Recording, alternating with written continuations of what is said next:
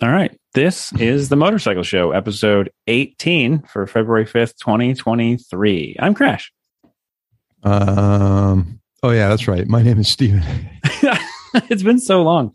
Um, this is uh, not the end, but it's not not the end.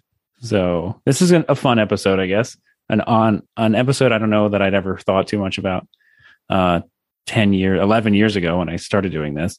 Like, when would it start to wind down. And you and I have not been able to ride a motorcycle in like a year for various reasons, uh, or record for more year. legitimate than mine. Yeah, I don't know. Every legitimate, every, every reason is reason is a legitimate reason. Um, but yeah, I've been on the other side of the world for a long time, and will be for another year. So we'll get it out of the way right up at the front. We're gonna we paused the Patreon, so we're no longer going to be collecting your hard earned dollars. We really appreciate all the support. Um, and we're going to do the show kind of randomly and sporadically when we can if we have something we want to talk about. But yeah, this is like the last ish, not last episode, but I don't know well, something. In the the last episode in the form that we're used to. Let's let's yeah. put it that way because yeah. we were pretty for the most part, we never did a weekly show. We were pretty consistent on twice a month. For, and then that kind of dropped off and we did it when we could because of, you know, we always had a time difference for, for the majority of, man, I don't, you were never assigned to an East Coast base in the last 11 years. No, right? no, I lived no. in San Diego. Like the, I lived in San Diego for eight years and Washington State for three before that. So yeah. So it's we've always dealt with a small time difference, but now with the 14 hour time difference, it's certainly a little bit more challenging. Yeah. I mean, it's um, for example, it's uh, 8 p.m. for me and it's 6 a.m. for you. Yeah. So, and you know, be, because of life takes. Listen, th- this has been consistent with me as far as you know the the, the ups and downs of of what you're currently into, right? So, oh I mean, yeah, I've, for sure. Yeah, and I've owned a motorcycle, with the exception of a Gap, consistently since I've been about, I guess, 17, 18 years of age, and um, you know, at this point in my life, I still own two motorcycles, but they're sitting in storage, and I haven't had a chance to ride them, like you said, for over a year. Part of that is the the choices we make um, when it comes to our free time, and for me, because I've got you know, it's been like I said, it's been a while. The last show we recorded was July of last year. So people that don't know, I, I take care of one of my granddaughters part time. So that that takes up a huge chunk of my time. And obviously I'm not doing anything when that's happening because then I'm playing grandpa, which means getting her ready, taking her to school, picking her up, getting her dinner. And then balancing that with work, which um, I have some flexibility there, but also you know, time off. It's like, so if I have a day off, I'd rather do something where I can include my significant other than do it solo. And because she doesn't ride, yeah, nor does she feel comfortable on the back of a motorcycle, we've we've done other things and we travel a lot. So we've done, you know, a couple cruises in the last year. We we own a, a small van RV that we try to get to as much as possible and travel in. Now, that being said, we've got a couple of e bikes in the van, which are the closest things to mm-hmm. motorcycles I've ridden in the last year. Yeah. And uh, yeah, that's it. You just kind of, and for you, it's been, you know, you, you were out on deployment for a while. Yeah. Six months out of the year, we're gone out here. Um, we're, you know, we're getting ready to leave again in the spring. So i have got a year left here basically, and I'll be gone for half of it. Um, so yeah, it's been tough. And I, uh, you know, we were joking. You know, you said that you haven't really been following motorcycling, and I said for the last last year, for half of it, I didn't really follow anything. Um, you know, we had very, very little information from the outside world. Um, not necessarily intentionally. It's just the internet sucks. Like they're not they're not trying to make it so we can't find out what news is happening in the world. It's just that the internet is just bad on the carrier, and yeah. So you know, with five with five thousand people all fighting over a very small amount of bandwidth, it you kind of just limit your interactions with the internet to essential things only. Um, which for me was mostly just like emails and booking hotel rooms when we were going to pull into a port. So, so here's a here's a stupid question: Are you allowed to have some way? Like, are you allowed to own a Starlink on a ship and like go take it out and stick it on the deck? And No. I didn't think None so. of that. Yeah. Um, so so yeah, we I've been kind of not intentionally, but not all like kind of like not purposefully out of touch, but just you know, my job makes that so I'm out of touch for a big chunk of the year when it happens. Um, and I didn't want to buy a motorcycle when I first got here because I was leaving so soon. And then we were just talking before the show with parking. Um, where I live, I ha- basically, depending on where you live in Japan, you either parking is just like, uh, a lot of a lot of people don't own cars. A lot of people own cars, but also a lot of people don't. So you've got a lot of apartments that literally don't have any parking, or they have very little parking. They don't have enough parking for everybody who lives there to have a space. So you rent your apartment, and then you also rent a, a, parking space if there's one available. And where I live, there was no motorcycle friendly parking available when I first moved in.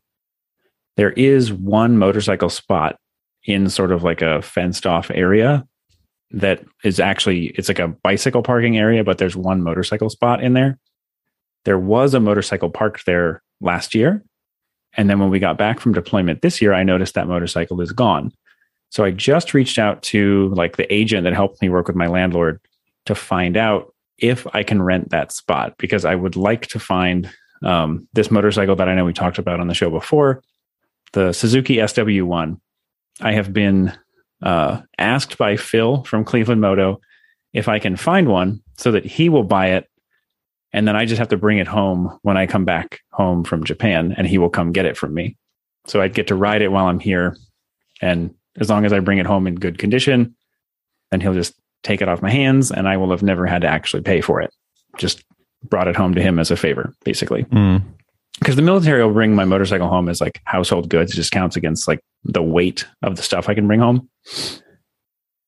So How many ti- How many times can you do that? If you come home on leave, can you bring a motorcycle with you each time? no, it's only when I move, when I like permanent change of station. Okay.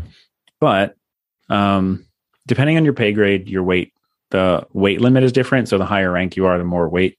My current weight limit is nine thousand or eleven thousand pounds or something, something like that. Holy shit, that's a lot.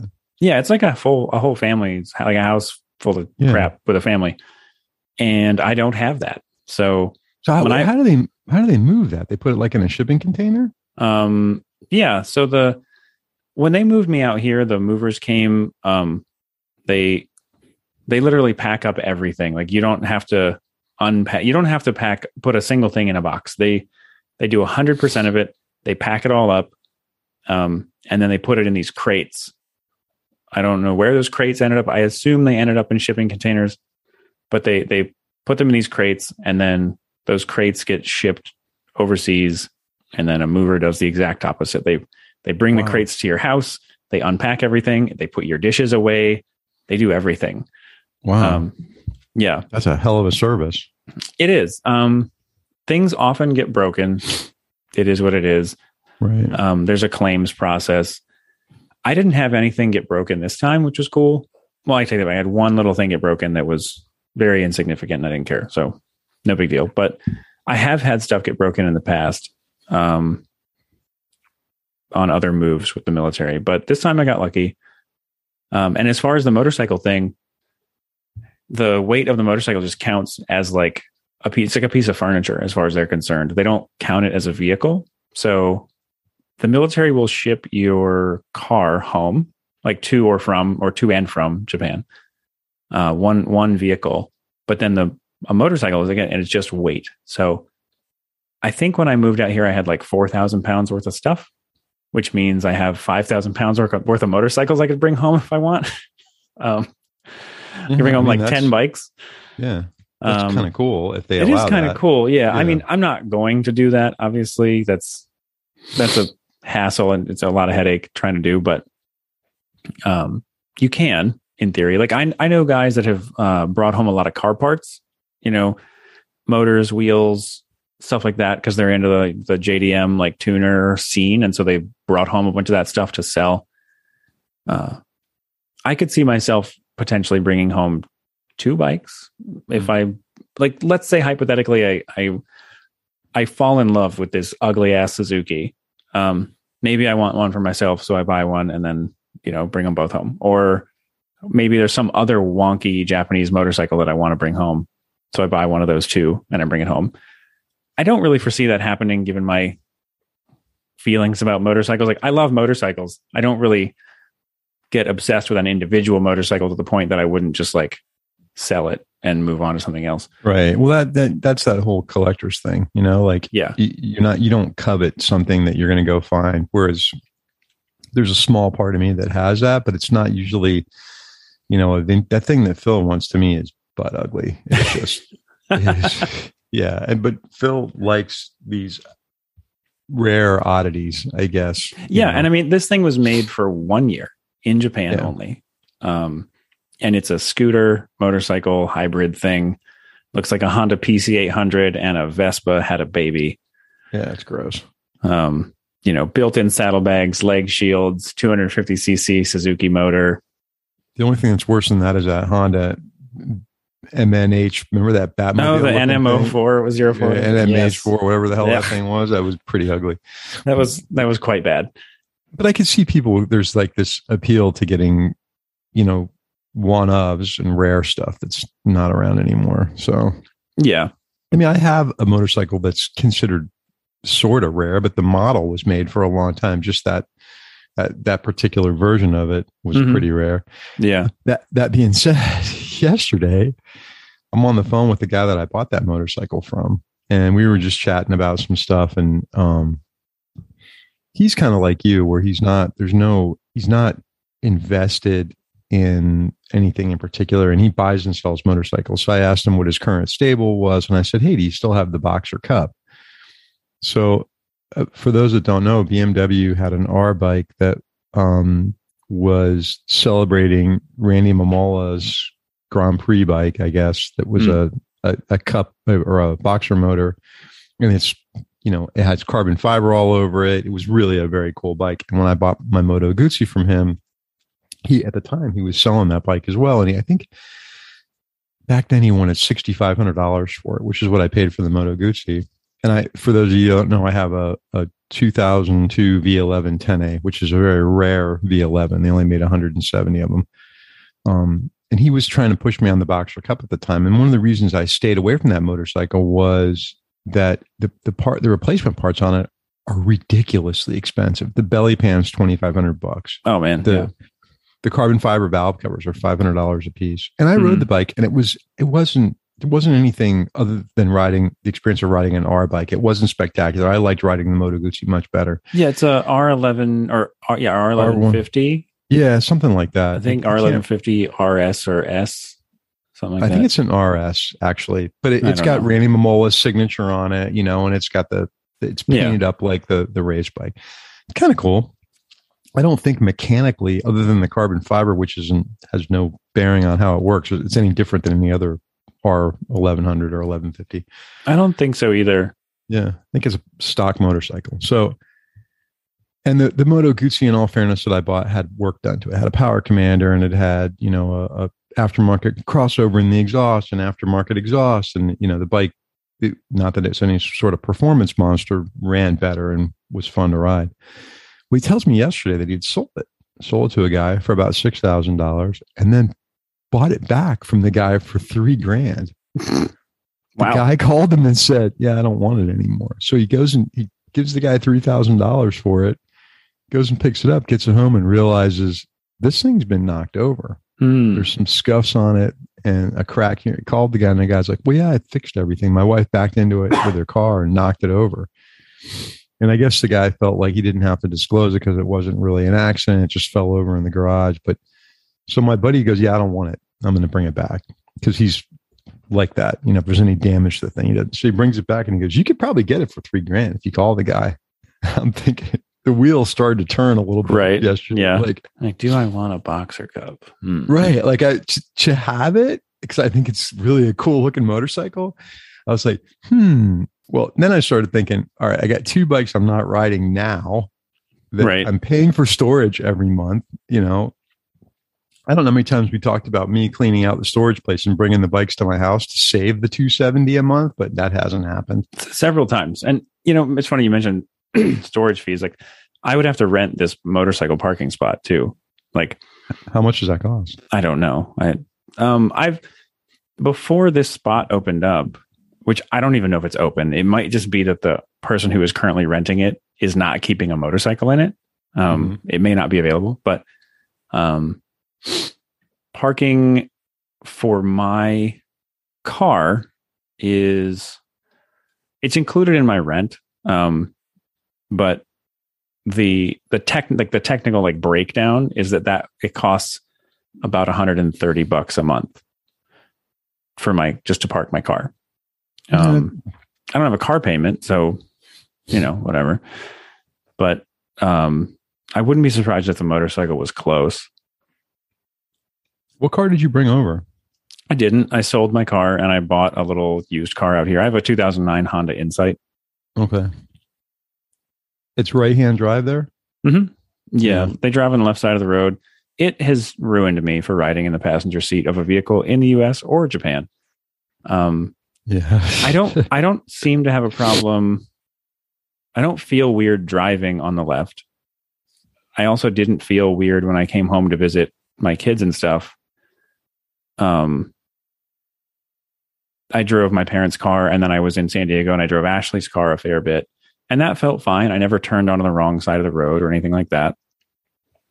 But I did uh I did this thing where in the United States the turn signal little stalk that sticks out of your steering column Mhm. is uh, closest to the driver door. So it's on the left side. In Japan, it's on the opposite side. It's closest to the driver door. So it's on the right side. And the windshield wiper thingy is on the opposite side. So jumping back and forth between left and right hand drive cars, you find yourself turning your windshield wipers on by accident a lot. Um, Yeah. and so I did that a few times in the United States. And then as soon as I got back here, I had adjusted. So I did it again in my car. Um, I'd go to signal a turn and flip my windshield wipers on. Um, That's like motorcycles that have yeah. turn signals on both sides and you're honking the horn instead of, you know, hitting the turn signal. It's weird. Yeah. Um, but yeah, so I, other than that little growing pain, um, I haven't had any problems, but I have noticed when I ride in the passenger seat of a vehicle, it feels weird. Yeah. Like you're supposed to be doing something and you're not. Yeah, if I'm riding a pa- in the passenger seat here in Japan, I'm sitting in the what would be an American car's driver's seat, and like I can't see out of the mirrors, and like my brain is all like, "What's happening here? This is this isn't right." Right. And then when I was riding in my in my dad's car uh, when he picked me up from the airport, um, it was the same exact thing. I was like, "I'm I should feel like I should be driving right now. This is I don't like this." How many left hand drive vehicles do you see there or not a lot? Um, I actually Like park right imports. next to. I park right park right next to a Porsche 911 left hand drive. Um, Yeah. like every day. So one of my neighbors has one, and I've seen a couple lowriders. Um, there's like a handful of Impalas and stuff like that in the Tokyo and Yokohama area. That's pretty cool. I didn't realize Yeah. that there was like people like that. Basically, any subculture that you would think you might find, especially a Western, like a Western, like what, like U.S. subculture, but really any subculture you can think of. There's a there's there's one of those here in Japan as well. So like a lowrider culture, or uh, Carly. yeah, Harleys or um, music stuff like jazz or blues or Furries. they probably I think they started here. I mean, I don't know for sure. but- Probably. I'm sure they did. Yeah. but they are 100% here. Wait, actually, I'll come back to that in a minute. Um, but yeah, so so there's all those subcultures are here. So like, there's a couple of lowriders I've run into. Um, there was like there was an old Impala parked two minute a two minute walk from my house the other day. Um, outside of this uh hot spring, not hot spring, but like uh public bath, like a maybe they have a hot spring, I don't know, but it's a public bath like with the hot water and the know, Right, big right, pool, right. whatever, like a spa thing.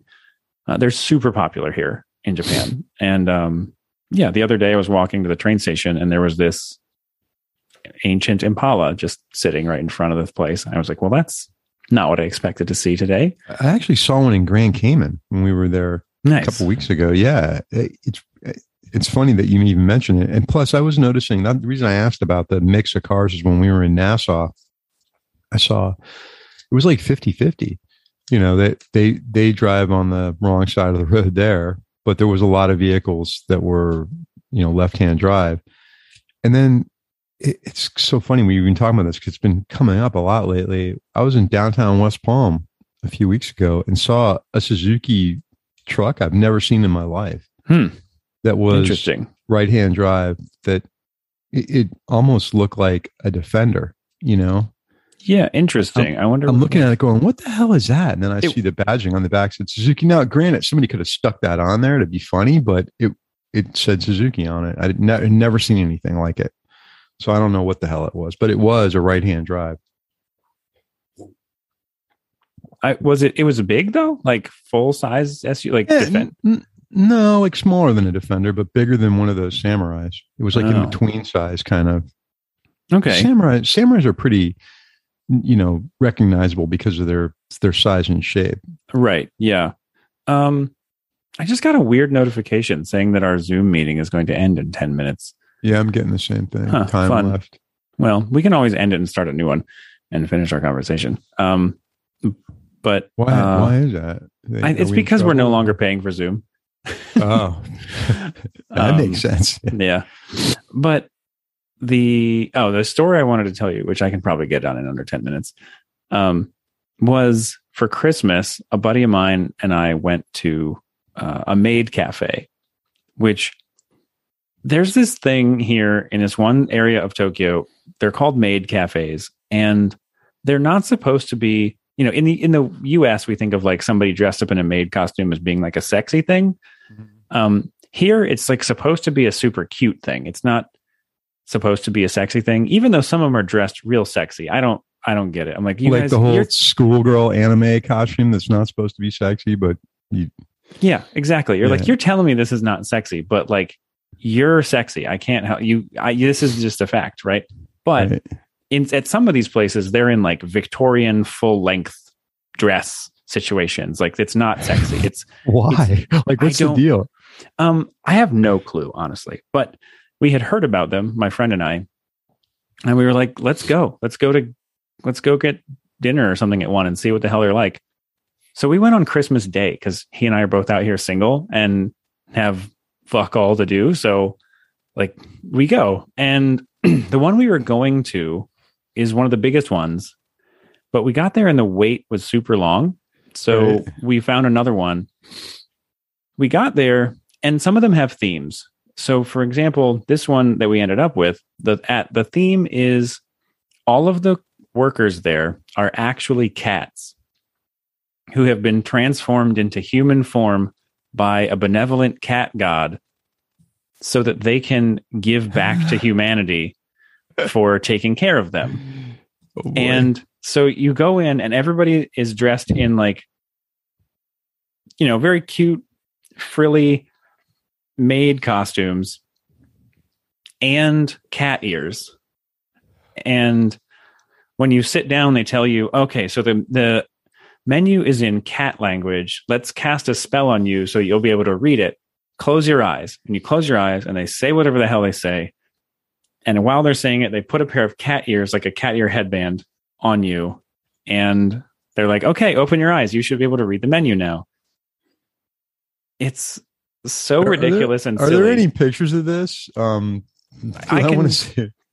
No, I mean from your outing. Like, no, so that's the thing. You're not allowed to take pictures of the maids during. You're not allowed to take pictures of the maids. You're allowed to take pictures of the food and of the decor, but you're not allowed to take pictures of the workers or other customers. um, I can send you pictures of like I think I have a picture of me, and then as part of my meal, I got like a combination like set thing that Mhm. included a picture with one of the maids. And um, so it's like a one of those Insta Fuji Instax shots. So it's like on a little Polaroidy kind of deal. Um, so I could send you a picture of that. And then the other thing in Japan, um, they don't come by and ask you how your food is. They they expect if you need their attention, they will you'll get their attention by saying excuse me and then they'll come and they'll ask you, "Hey, do you need anything? Can I get you something?" But because this was a cat themed place, instead of saying "excuse me," they wanted you to go meow meow. it was. I got I got a friend who would totally dig this. Oh, she my would fr- be I- all about this. I told my friend Megan, she was like, "Can I work there for like a year?" yeah, Like, yeah. My, my she- friend sings this meow meow song all the time. She's like meow meow meow meow. Like I'm like, yeah, you would be totally into this. yeah. place. So we went there, and that was for dinner. And then we had a reservation that night at a place called Muscle Girls, which Oh boy. it's basically because like being like bulky and muscly is not like super popular in Japan um, with men or women. Um, it's kind of a rare thing. They have this bar that's all girls that just like CrossFit a lot or bodybuild or whatever, and they're all the bar- bartenders. And you go in, you have you. It's an hour for all you can drink, which there's so much crap going on. It's hard to get a drink, but and they serve really big drinks, so you're not going to drink very many while you're there but yeah you go in there and it's uh an hour all you can drink and they're basically putting on like a silly show the whole time like they're doing pull-ups they're flexing they're like making a handmade grapefruit sour by like crushing a grapefruit over somebody at the bar like like right in front of somebody and splattering grapefruit juice all over everybody um all kinds of stuff um this uh, yeah, I'm coming there. I want to I want to see and experience all this. Yeah, I'm for like, sure. Um, yeah, it's I'm like I'm blown away by the Maid Cafe thing. I'm looking it up right now. I just sent you a link for something like Yeah. the truth behind the Maid Cafe is like.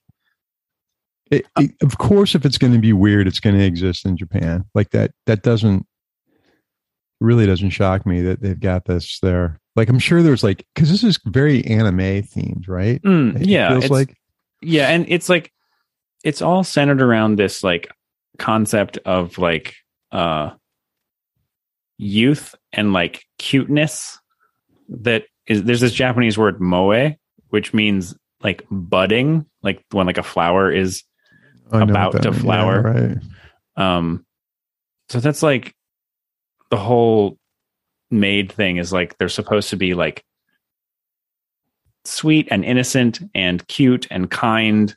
Um, yeah, it's weird. Yeah, there's a whole thing on here about how they have a subculture, the maids do, of like online forums where they rip each other apart. Oh, I'm sure. They, they're not allowed to gain weight or got to stay cute and everything. And it's Yeah. like, it's their secret forms and they're vicious. this is great. You just made my Sunday. So if you look up Akiba Zettai, um, I'll send you a link, but Okay. that's the cat one. Um, Well, I saw pictures of a dude sitting in a chair with cat ears on and the girl like putting a menu down. So yeah, that's probably the one. Um, this is Yeah, amazingly hilarious. yeah so the bar was fun. We had some drinks. Um that was my christmas. Uh and i've been back to the muscle girls bar a couple of times because other coworkers are like oh my gosh i want to go there. We should go. And i'm just like yeah sure. I'll take you. Let's go.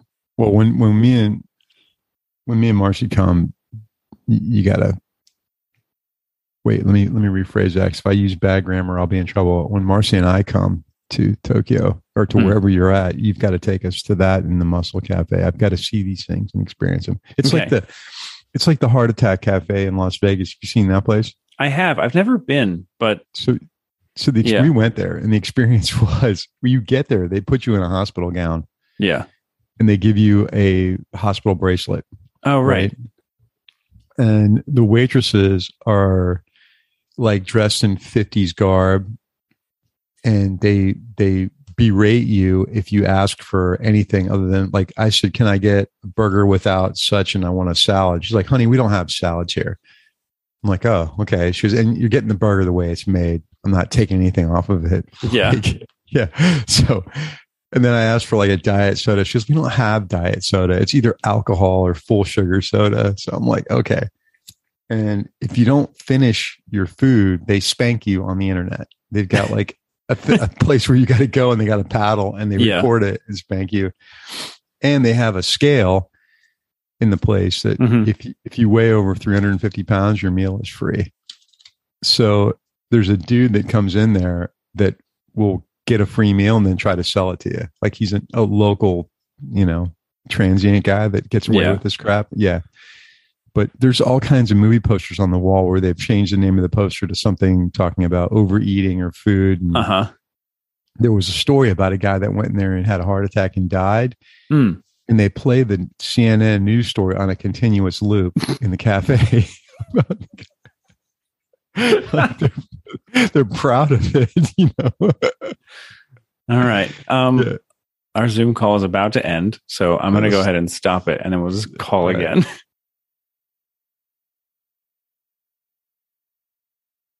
All right. Where were we now that we're back? We were talking about weird cafes, and I Oh, was yeah, telling yeah. you the story of the heart attack. Oh, right. the yeah. That, cafe. that place, the reminds me of a place called Dick's Last Resort, um, which is another place where they're kind of like intentionally rude to you. yeah, I've never been there, but there, I know there's one in like Myrtle Beach, South Carolina. Um, yeah. This place was uh, it, it was it was an experience. I mean, it, believe it or not, the food was actually really good because they're making everything with full fat. Like mm, mhm. the way they do their bacon, and they make like bacon burgers, but they uh they just put it in a pan and bake it. Hmm. So it's it, so it's sitting there baking in all the grease and everything. They make Yeah. their shakes with butter. Damn. Yeah, so they're super creamy and they're delicious. They serve they serve shots in pill bottles. Mm-hmm. They sell cigarettes there with no filters, like cam unfiltered camels. Uh-huh. buy. Yeah, it's like So it's pretty funny.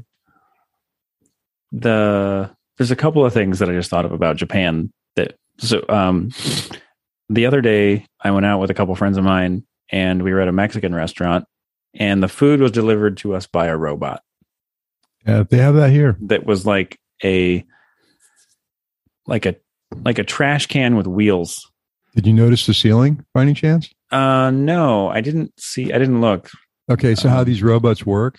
Because they, they have these here in Mhm. Florida. Look at the ceiling next time you go in there. Okay. There's dots on the ceiling. Oh, you might not be able to notice them the way they do the, the paint in the ceiling, but the robot's got a little camera on the top, Oh. and that's how it navigates. So there's a there's um at least two hot pot restaurants in South Florida that use robotic servers, Hmm. and they um yeah, like you said, it kind of looks like a it looks like a rolling cart type of round thing with levels and trays on it. Yeah, exactly. It scared the crap out of my friend. Yeah. because we're sitting there talking and this thing just rolls up next to him. He's like, ah! and then the other thing I thought about was you mentioned cigarettes. Um, they have these like uh, things. I don't. I don't know exactly what they do. I don't smoke, but I've noticed. Uh, like I was at a restaurant. Um, there's a thing in Japan called an izakaya. It's kind of. It's not a bar. It's not a restaurant. It's a thing in between. Um, and usually it's like kind of like if you think of like a Spanish like tapas bar, like small plates of little snacky foods and stuff.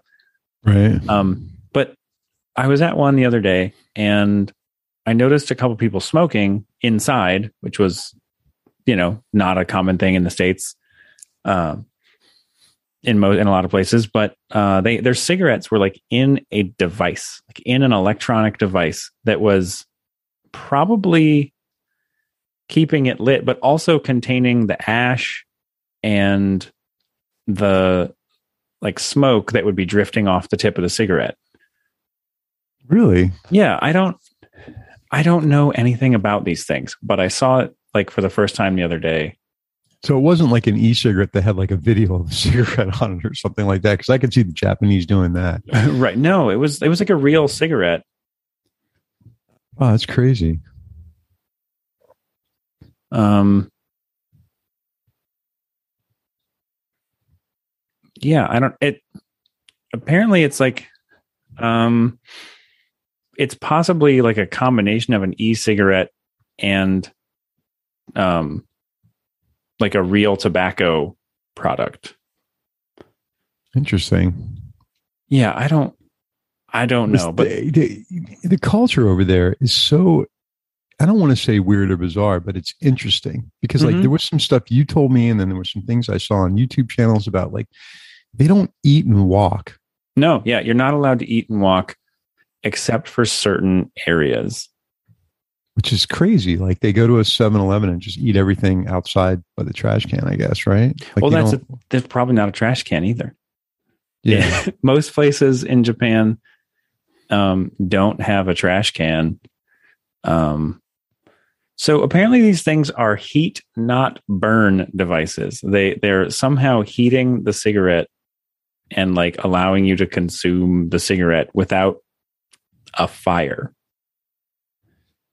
Well, I guess the idea behind that is that there's no hydrogen cyanide from the combustion because that's one of the things that causes you to get, you know, Hmm. illness from smoking cigarettes is Interesting. yeah. But I don't I'm not sure how just heating it's working without causing some sort of combustion. Anyway, Yeah. that's bizarre. but yeah, the the yeah, the eating and walking thing is a no no, except for in certain places like Yokohama, Chinatown. Um, you're it's acceptable there. Mhm. Um, there's some and yeah, no trash cans. There there aren't a lot of trash cans around. Um, I mean, that's the. It's really kind of a deterrent from you carrying crap around, right? I The guess. trash can thing. yeah, I mean the streets are still clean. Like people, people just don't seem to eat on the go so much. Like I every now and then I'll see somebody at like a train station standing like you know by the wall like eating something. Right, but it's But- not like we see here where people are like consuming constantly while they're walking around. Right. Oh, and um, the other day I was I was I was picking someone up, uh, a woman that I have seen a few times. She was going to come back, and I was picking her up from work, and we were going to like grab dinner, and she was going to come over to my house. But she suggested like, oh, because we're probably going to sit in traffic for a while, why don't we just like go to McDonald's and get like drive through so we don't have to wait and then like delay getting home even more or whatever. I was like, yeah, sure. And then as we're dri- we're like we go through the drive through and she's like, wait, how are you going to eat? I was like, honey, I'm an American. You could put like 45 things in here and I could eat them all fine while driving. Like this is not a problem. And, and be texting on your phone. Yeah, exactly. Like- yeah, right. I was like, you could, you, I could have chips and salsa and like a soda and still text you. Like, like, uh, we're good. You don't need to worry. We're professionals. like yeah like we're driving along and i've got like my right foot on the accelerator and my knee like my left knee on the steering wheel and i'm like eating a french fry and a burger i was like yeah see we're fine Yeah, it's classic. Yeah, and then she probably was horrified too, like no she just thought it was funny filthy American. Uh, you know, I was going to bring something up. Speaking of motorcycles, back to the motorcycle. Um, wait what motorcycles so I have a ton of motorcycle gear that doesn't fit me. That's almost brand new. yeah And uh, if anyone is listening to this in actuality and is looking for gear, I, I I'm going to give you my email address, my personal email address. Contact me because I've got like a completely brand new set of Klim that the latest Badlands gear that is practically new, and some other jackets and things like that that don't fit pants. I'm I'm uh, significantly smaller. So I tried the stuff on. by the way Yeah, thanks. I tried the stuff on and uh, it's ridiculous. Like the Klim Badland pants are like sw- I could put me and you in them. That's how big they are. They're huge. i love that's funny i actually during uh the last well during covid and then basically the whole time i was not deploying i was just like slowly gaining more and more weight um I think at one point you weighed more than I did. it's possible yeah i think so. What so was the highest you were at? like 225 Uh, I was. I'm 197. oh yeah i'm probably way more than you right now It's crazy, um right?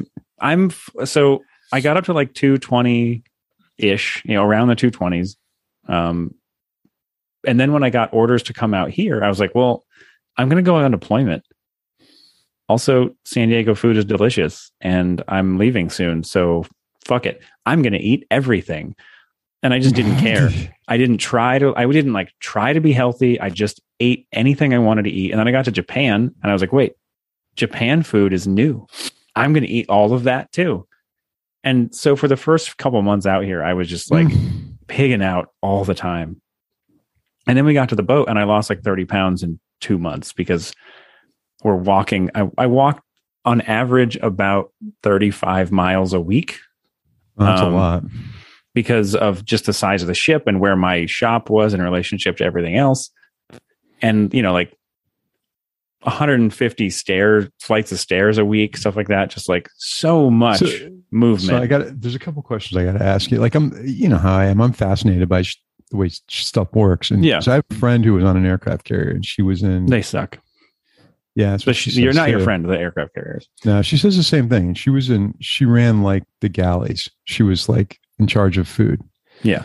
And um, I asked her. I said, "What is it like? What's these things are humongous, right?" I go, "Come on, like, uh, uh, can can you feel the ocean?" She goes, "Legitimately, there were footprints on the walls." I would, yeah, that wouldn't be us. surprising. Yes. We, the worst that it got while I was on deployment wasn't all that bad. But yeah, I mean, the thing moves constantly and you can feel it. Um, if you stop and pay attention, you can feel it almost all the time. Yeah, that's how it is on a big cruise ship. Like, but it's Yeah. not. And I mean, there was some rough seas on the last cruise, but it was nothing. Like you don't So cruise ships have stabilizing things. gyros. Yeah, they they have they have like cruise ships have many things that aircraft carriers don't like cruise ships have these uh, motors called bow thrusters which are like right. propellers up towards the front of the ship so they can pivot um, aircraft carriers don't have those they also have like basically little wings that stick out under the water and intentionally like pitch up or down depending on how a wave is moving across the ship to maintain level flight through the water basically yeah, and they have keep the cruise- azipods too, which Yeah. I know military like naval ships are shaft driven, right? aircraft yeah aircraft Yeah. carriers have nothing so they Is have jet the sh- propulsion, like like Oh, a water. well no i'm saying like in terms of st- stabilizing uh, Oh, the oh, ship oh. in rough seas the aircraft carrier has the shape of its hull and the ability to point into a wave if they can see it coming but it's not like the 300 meter long aircraft carrier is going to turn quickly so Mm. you got what you got. Um, there was one day that a, a rogue wave washed up inside the hangar um, and soaked an aircraft or two, uh, like like Cow. crashed into the side of the ship. Um, it didn't really move the ship. You could hear it, like you could hear you could hear a boom and like feel like a shudder in a ship, but it didn't Right. like wasn't like it was going to tip the ship over or anything. But it was probably a 30 foot high wave that just washed in. So you know, it's fun. eh, eh, I'm wondering if that's what when we were on the cruise, we were in the theater, which is in the front of the ship, right? Mhm. Like between it takes up decks four and five Sure. of the cruise ship, and this was a pretty. This was the Celebrity Beyond, which is a big ship. And fun fact, it's captained by the first female cruise ship captain, and Nice. she's this big celebrity called Captain Kate McCue. She's got a YouTube channel and a TikTok with over a million viewers, and she looks like Sandra Bullock, you know, really pretty. She's got a cat named Bug Naked that's on the ship. he has his own YouTube channel and stuff. It's, it's it's like a whole thing surrounding this this captain. Yeah. We're we're in the theater and we're watching a comedian, and I swear to you, it felt like we hit something. This hmm. loud noise and a shudder, and the comedian just made a joke and kept going. So a couple days later, we we saw her, and I asked her, I'm like, "Hey, what was that noise like Friday night?" And she's like, "I don't, I don't know. Like, I don't what we didn't hear anything." I'm like, "The whole thing shook," and she's like, "Yeah, that stuff happens." Like, I was like, "Okay." She's like, "We're hey, we're still floating. We're upright." I'm like, "Yeah, I guess it's no big deal." So yeah, this is know. not the Poseidon adventure, so we're right, right, right. but from the passenger's perspective, I was like, everybody's looking at each other like, are the seven bells going to ring now? We got to run to the lifeboat stations because it was Right. like, Are we going to see a, a string quartet, like playing one last yeah, on the song. deck. Hey, the other thing that was kind of interesting about this thing, I, I went for a walk and looked at the lifeboats on the side of the deck. You, Mhm. you know what the capacity of one of them was? Hmm. 440. Damn. Yeah, they had three or four on one side that were 440, and then one that was used as a, a tender Mm-hmm. that said it said like 125 as a tender and like 230 as a lifeboat. Oh wow, that's big. 440 people. So on aircraft I'm carriers, do you just like stack them up in there? Like you got to lay down and people like lay on top of you, and you just like, like so those lifeboats were they um like big orange like yeah, pods? huge, huge. Not they look like a boat. They were Okay. huge. because the there are some lifeboats that look like a fully Submarine. enclosed pod. Yeah and they're designed to be able to like crash into the water and fully submerge and then pop back up again. Yeah, they have Um, those on oil rigs. yeah the ones that the ship the carrier has aircraft carriers and navy ships in general have are inflatable lifeboats that seat like 80 people. Hmm and they're in these uh like clamshell little Yeah. barrels and when they when the ship sinks they automatically pop off the side and um, inflate. yeah, and inflate They they have a hydrostatic. So they they have those on the cruise ship for the crew, sure yeah and they're they're mounted what looks like a depth charge launcher, kind Mhm. of like on the side. yeah we have those too Yeah. And then these the, the big lifeboats, they're fully enclosed, but they're not designed to they, they have a whole gantry system. Mhm. I, I was kind of looking at it where it like comes off the side and lowers the boat down low enough to to get onto it. You know, like Yep. it comes close to the deck. It was I mean, I, I'm sitting there, I was fascinated by it because of the size of these things. And then the obviously the the tender one is a full on boat with GPS in it and a radar and you know, they they use that there's some ports where they can't go into port, and Grand Cayman was one of them. But they used a local tender service that was the most efficient thing I've ever seen in my life. Like these guys pulled up 250 people on, and they're boom, they're leaving, back and forth, back and forth. So they they did short excursions really quick using. yeah we do service. similar things because the carrier's so damn big Yeah, yeah, we can pull pierside sometimes we did that in singapore and Mhm. busan and guam but in manila we had to stay anchored out and it's the philippines it's wacky out there and like the hodgepodge of different boats because it was basically like the navy hired everybody that had a boat big enough to get people like to ferry people back and forth. So none of the boats looked the same. They were probably all run by different people, like different companies Right. and stuff. And some were way faster than others, and some were way better at parking up next to the ship than others. It was, it was. So do you have your own tenders on the aircraft carrier too?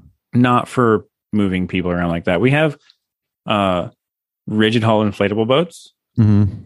um, like zodiacs that they can put in the water um, for like security and stuff, but or like for rescuing people if someone falls off the side.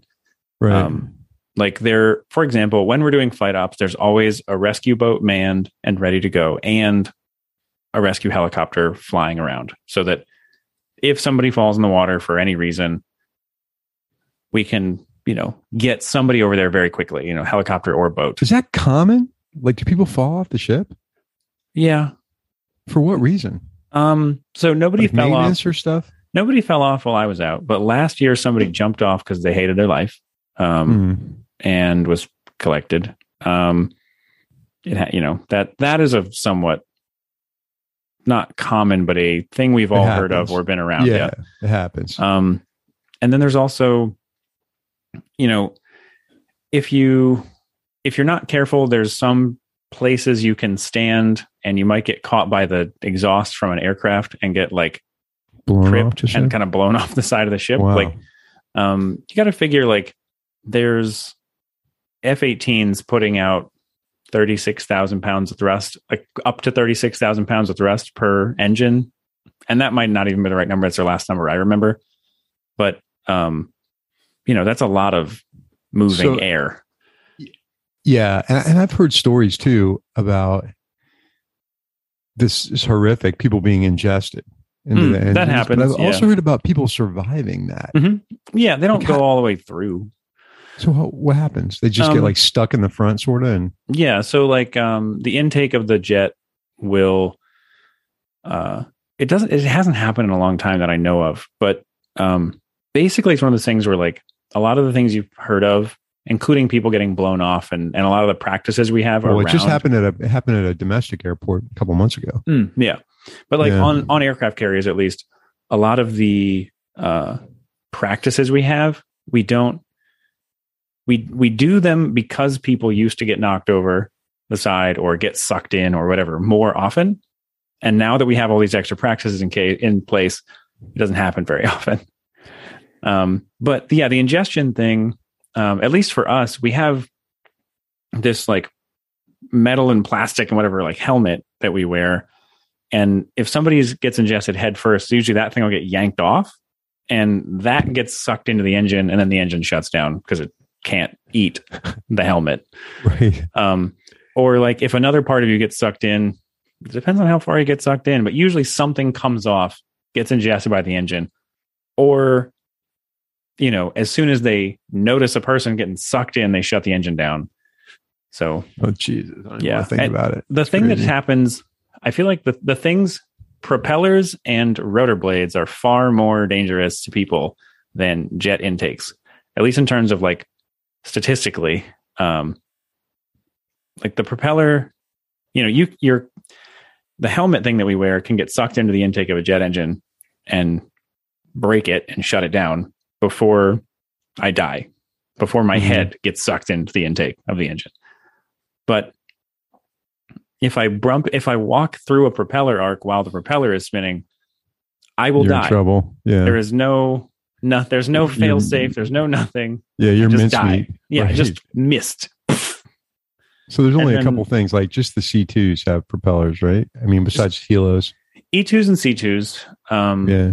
and then yeah they're the propeller thing and then yeah the helicopters have rotor blades and those things uh it's a totally come- different story Did they come low enough to like decapitate you? yes Oh, really? yeah not all the time they're not supposed to but gusts of wind can like push them down to like four feet um when they're like at full speed I mean, I've I've carried a lot of patients into a helicopter. Oh but- yeah, and it's totally normal, like to like walk in and out. Like there's a there's a you know the three and nine o'clock positions, you know, from the sides of the helicopter are like that's the safe entry and exit path. But like if you're towards the front, or if some dumb shit happens, or like like it's it wasn't that long ago that a senior chief in the Navy got hit by a rotor blade, and because the Navy sucks, they we get to see all the pictures of it. Um, it basically knocked his skull out of his head. Jesus. Like you could see a whole lot of skin that was a face next to a like skeleton head somewhere. yeah, it was just gone. Yeah. It was super Wow. gnarly. Um, and you know, the Navy's like, this is why we have these procedures. Look at these pictures. Like, motherfucker, I was trying to eat lunch. Could we not? Like, I didn't need that. Thanks. They put it on the ship wide monitor. like, Yeah, basically. I mean, they probably didn't do it that day when that happened to that man, but like, you know, a year later, it's in like training videos for the Navy. Right. Oh, Jesus. Yeah. That's probably out there on the internet somewhere too. Oh yeah, for sure. I mean, like we Yeah. just had a an aviation like safety training thing that we watched that I had to sit through. It was quick and painful. Um, but it had like people missing fingers and stuff in it. And I'm like, dude, it's lunchtime. We we don't need this. Jesus. And there's there's a Ugh. there's a Navy safety poster about like not wearing rings on the aircraft because it's possible, you know, it's really easy to get your hand caught in things. Yeah, we, we we weren't allowed to wear rings in the fire department. That's why I never Right. wore a wedding ring. Yeah, Yeah. you get degloved really easy. Yes, exactly. So there's a there's a picture of a degloved finger with the finger skin sitting next to it. Yeah, So you just see finger bone and then like yeah. an empty finger skin. that that's actually happened in anybody that does any type of like construction or anything Mhm. like that. It's a bad idea wearing wearing Yeah. a ring. And then The now they got was- those silicone ones now that are super popular with Well, that's what I wear. people. Yeah, I wear the silicone ones just because Yeah. I, it, I I never got used to it. Plus, because I didn't wear rings, I would take the thing off and set it down. And I lost like my grandfather's ring, which was my wedding ring for a really long time. Yeah. And I finally found it again. Well, the Oh, other thing I was going to ask is you posted photos Mm. that were really cool. How do you have to get permission to do that? To be on the flight deck and shoot? How does that work? I don't really know the way you're supposed to do it because I've never done it. But um because So generally it's not like somebody's yelling at you going, you can't do that.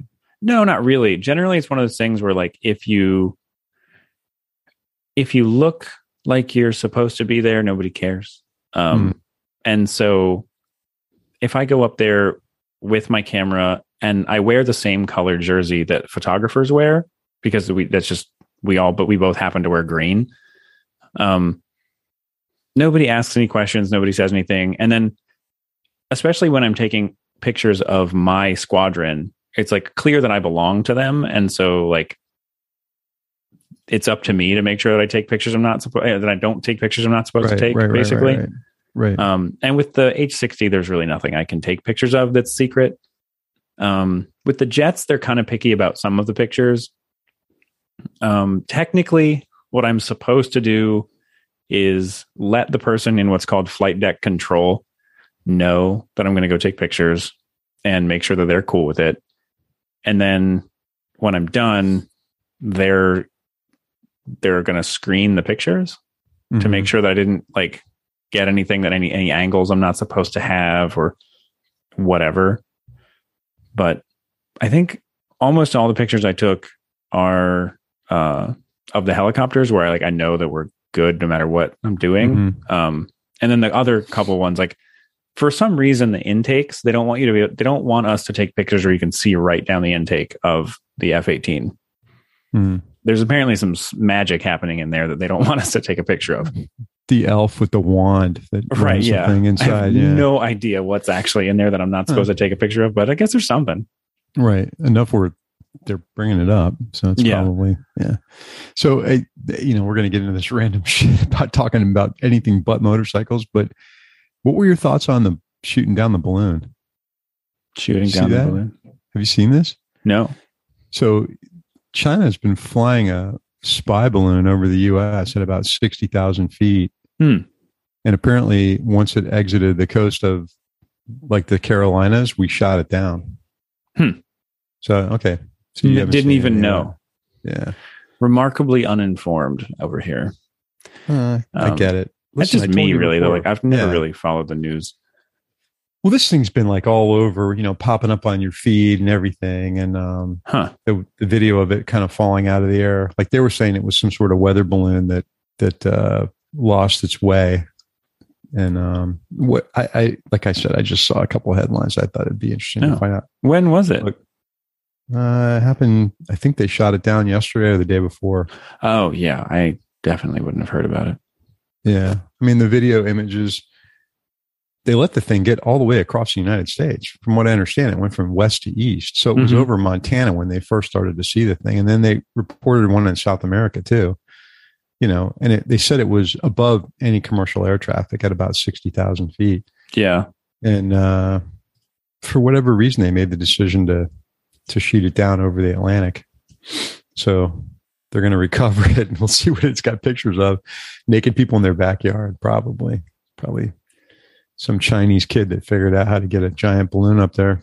Well, I mean, the Japanese were launching weather balloon type things to drop bombs on the U.S. during World War II. Yeah, I know. We did the same thing, and Yeah. uh, I'm sure that there are all kinds of balloons that are up. But yeah, this thing. Uh, I'm not even really sure how they shot it down at sixty thousand feet, but It says an F 22 fighter engaged it with an AIM 9X Sidewinder missile, wow. according to BBC.com. Okay. I guess it just had to like pierce it because the, the Yeah, I mean, images of it were like, yeah, it was like, you know, like falling down. So it didn't like blow it up where there was nothing left. Hmm, yeah, yeah. Yeah. Pretty interesting. All right. I didn't know if you saw anything about it. Okay. So how many more stupid questions do I get about aircraft carrier life? Wow, as many as you want. All right. I just So saw many- a video. I just saw a video of like it's. I think it's a. It's a I don't know which Joe Pesci movie it is from, but it's um it's it's it's it's this clip on Zoom or on on TikTok of that image like superimposed over somebody like looking at an aircraft carrier. And it was Mhm. like me when I saw my ship for the first time. And he's like what the fuck is this fucking piece of shit? You know?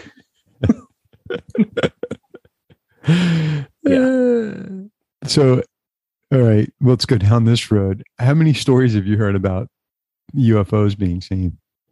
Um, when the news came out, like when when that like that like the stuff that hit the news came out, that was the only thing I've ever heard. I've never Okay, so nothing on the ship. Nobody's. no, Yeah. and you got to figure like with the helicopter thing, like I don't.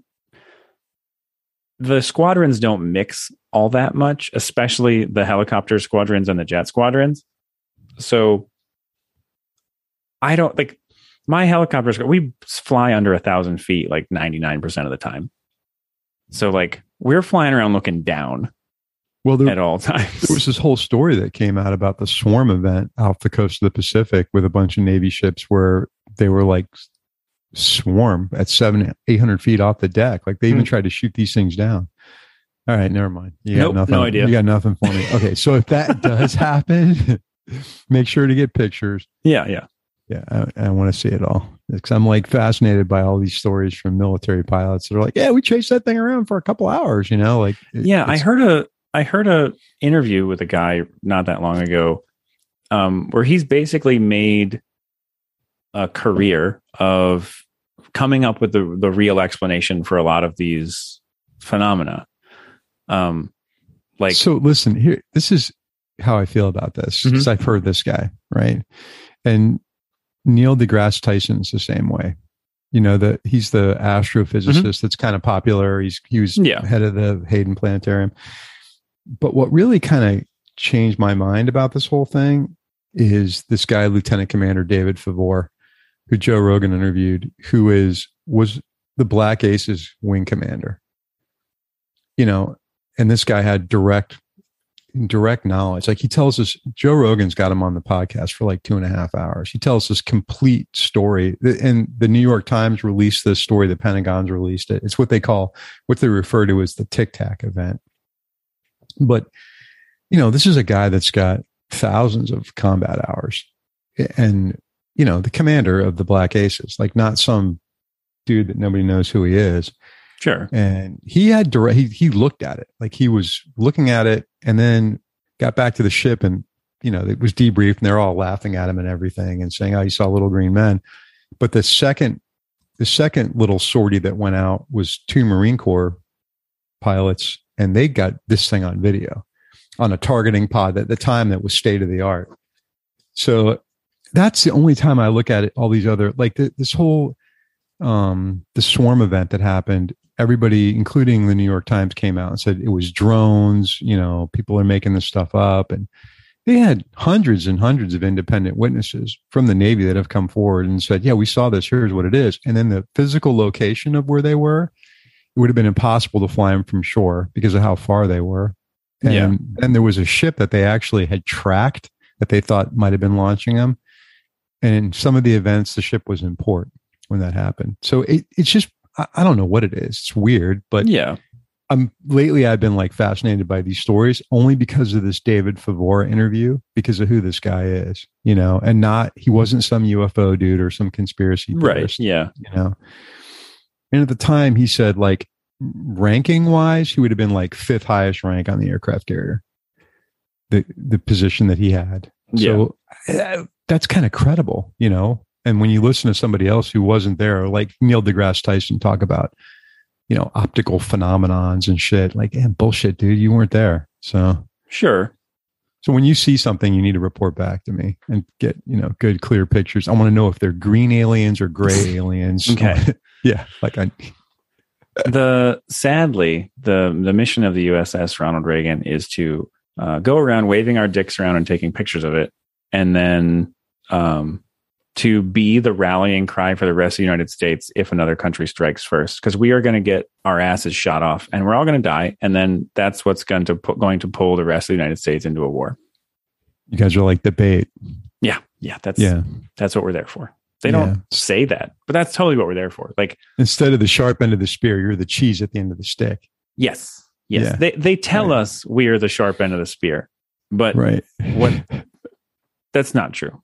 Like the sacrificial lamb. yeah absolutely like because if if china decided or whatever country but china sure if china decided we are going to strike the united states first what's the most obvious like threatening target whatever the closest aircraft carrier is and that is us 90% of the time Right. so yeah and and we're not like it's not like the not like ships go around with like all their guns and bombs and stuff like up on deck ready to load at, at a moment's notice like if a if a fight broke out we'd have to like get ready for it if there was a surprise sort of Yeah, thing I kind of I kind of think though that the whole thing that makes me not worry about any of this shit is that whole mutually assured destruction. Like you, they might sink an aircraft carrier, but there's some big fat submarine out there that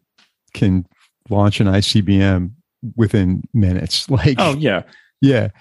So I can't imagine we would ever do anything stupid or I I don't know. I just like this to me, shooting down this balloon was kind of provocative, especially when they let it get all the way across the United States. So like if this thing was connected to China and sending back images, they already got them all. Yeah So they're like, yeah, they, they might even planned on, well, let them shoot it down. You know, like who cares? We already got all the stuff we need. right And and I'm sure we fly high altitude surveillance crap, not to mention satellites over China all the Oh, time. yeah, for sure. So I, it's I'm like I'm not. I, I think it's like you said, it's all for show for the most part. You Mhm. know, and I also think, and I never used to feel this way until recently. I hate saying this, but I also think there's a part of it that feeds the military industrial complex. Like there's, it's just this cycle of buy this, it's out of service, let's get a new one, you know, Mhm. like, oh, there's something that performs better. Cause it's that, that's the way it is in medical crap. You Yeah. know, medical gear has a lifespan and we just replaced all of our, you know, defibrillators Mhm. to a tune of close to a million bucks. Yeah Uh, uh, it was what, over eight hundred thousand dollars for a small department with five stations to replace all of our defibrillators because the there's a published shelf life on hospital equipment and the technology's gotten better and it exceeded all that.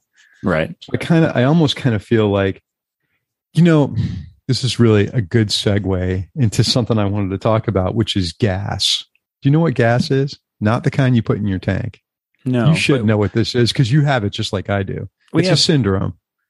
oh i no i don't know Gear acquisition oh yeah Right. yes i do have that We do. Both of us do. And it exists in all these hobbies that we have, right? Whether it's music, whether it's, although there is something to be said about a vintage guitar. Mhm. And I know you know this, But there's always other vintage guitars. There's always right? better ones. That you might need to have, Yeah. right?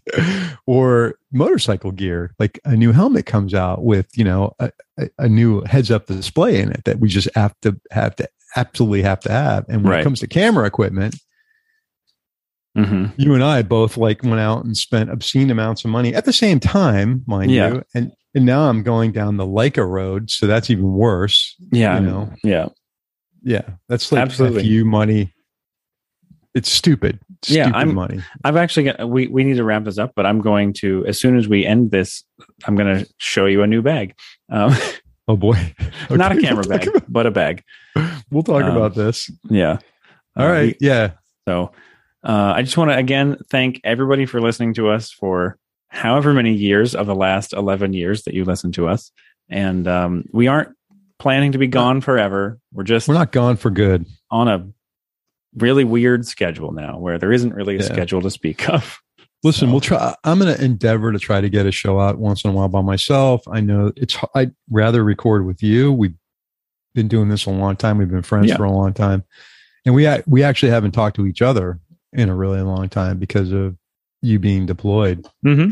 Like even email was getting weird. You know, Yeah. every once in a while I get something from the Navy from you. You know, like a official email address. Yep. Yeah. All right. That's all, All I got for now We'll get out and ride. because we're not. No. See ya.